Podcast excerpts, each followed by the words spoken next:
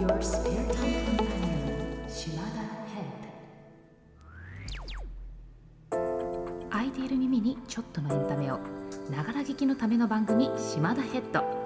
その時の島田の頭の中島田ヘッドの中をおよそ10分そのままふわーっとおしゃべりします。聞かないよりも聞いた方がちょっと面白いそんな時間になりますように。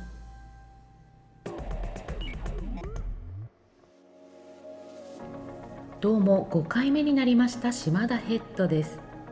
皆様読書はお好きですか？島田はすごい読書家っていうわけではないと思うんですけれども人生の中ですごく読書にはまる時期と、まあ、全然しない時期が交互にやってくるという感じです。ここ数年は島田的にとっても読書がしたい時期に入っていまして年間300冊くらい読んでるそんなペースです。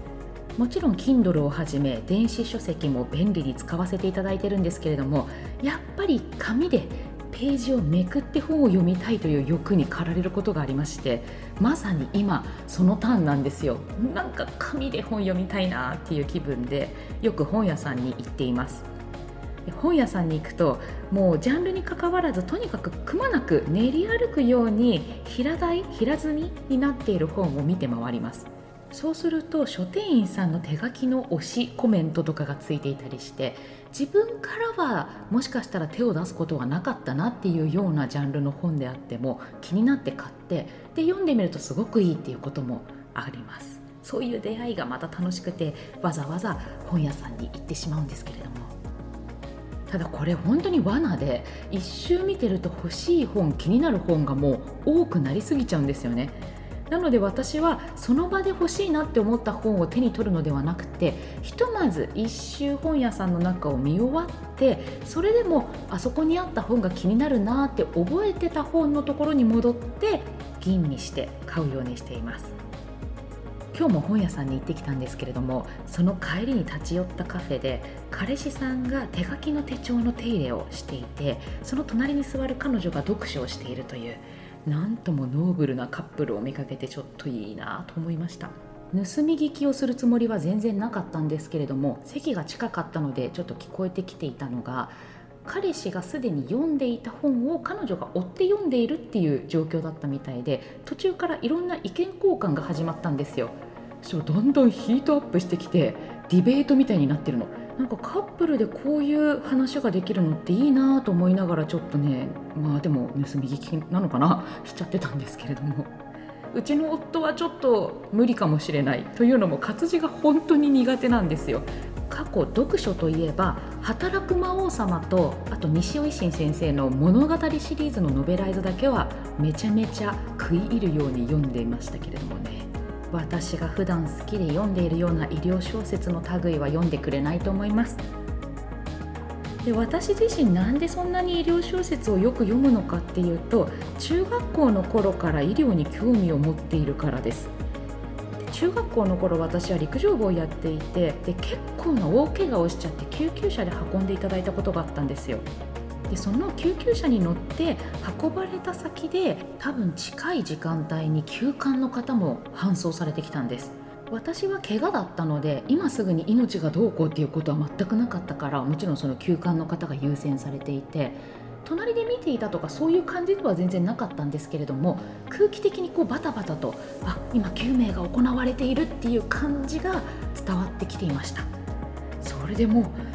こいい本当に人助けてるんだって思ってしまってそこから興味が出てでちょうどその頃にドラマで救命病棟24時がやってたんですよ。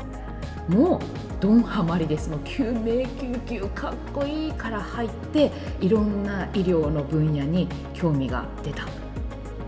今になって思うとそういう中学生とかでまだこれから将来を考える多感な時期に医療にこんなに心を惹かれながらなぜ進路に医療従事者という選択肢が入らなかったんだろうねって。最近になってドクターの友達と会話してて突っ込まれてみてはあって思ったんですけれどもなんかもう何でしょうね。ドクターを目指したり医療従事者を目指すには頭が良くないというかまずもう血を見るのも怖いし理数系はさっぱりダメだしちょっとねダメな理由が多すぎてもう目指そうっていうアイディアが本当になかったかも。で結局医療全く関係ない音楽関係の方に進んだんですけれども今ももう全然興味は尽きることなくツイッターとかインスタとかでもフォローさせていただいてるアカウントの大半が医療関係のアカウントだったりしますやっぱり本でも医療ミステリーが一番好きで海道健先生を敬愛しております。そして私の最推しの小説がブラックペアンです。今ちょっと実は目がうるうるっときてます。もうブラックペアンって言うだけで泣けちゃうんですよ。もう本当に好きすぎる小説です。これ二宮さんの主演でドラマにもなったのでご存知の方も多いんじゃないかなと思うんですがあのドラマを見てから都会先生もちろん都会先生に扮する二宮さんごとですね尊敬してしまって今やジャニのチャンネルまで見ています。もう本当に最高でした。でこのブラックペアンでは公式のホームページにそのドラマの医療監視をされていた心臓血管外科の先生が解説を毎度上げてくださってたんですよ。これはファンとしてはたまらなかったです。ドラマの中に描かれている手術のこととかあの症状のこと病気のことというのがより深くわかるというのはもちろんなんですけれどもドラマ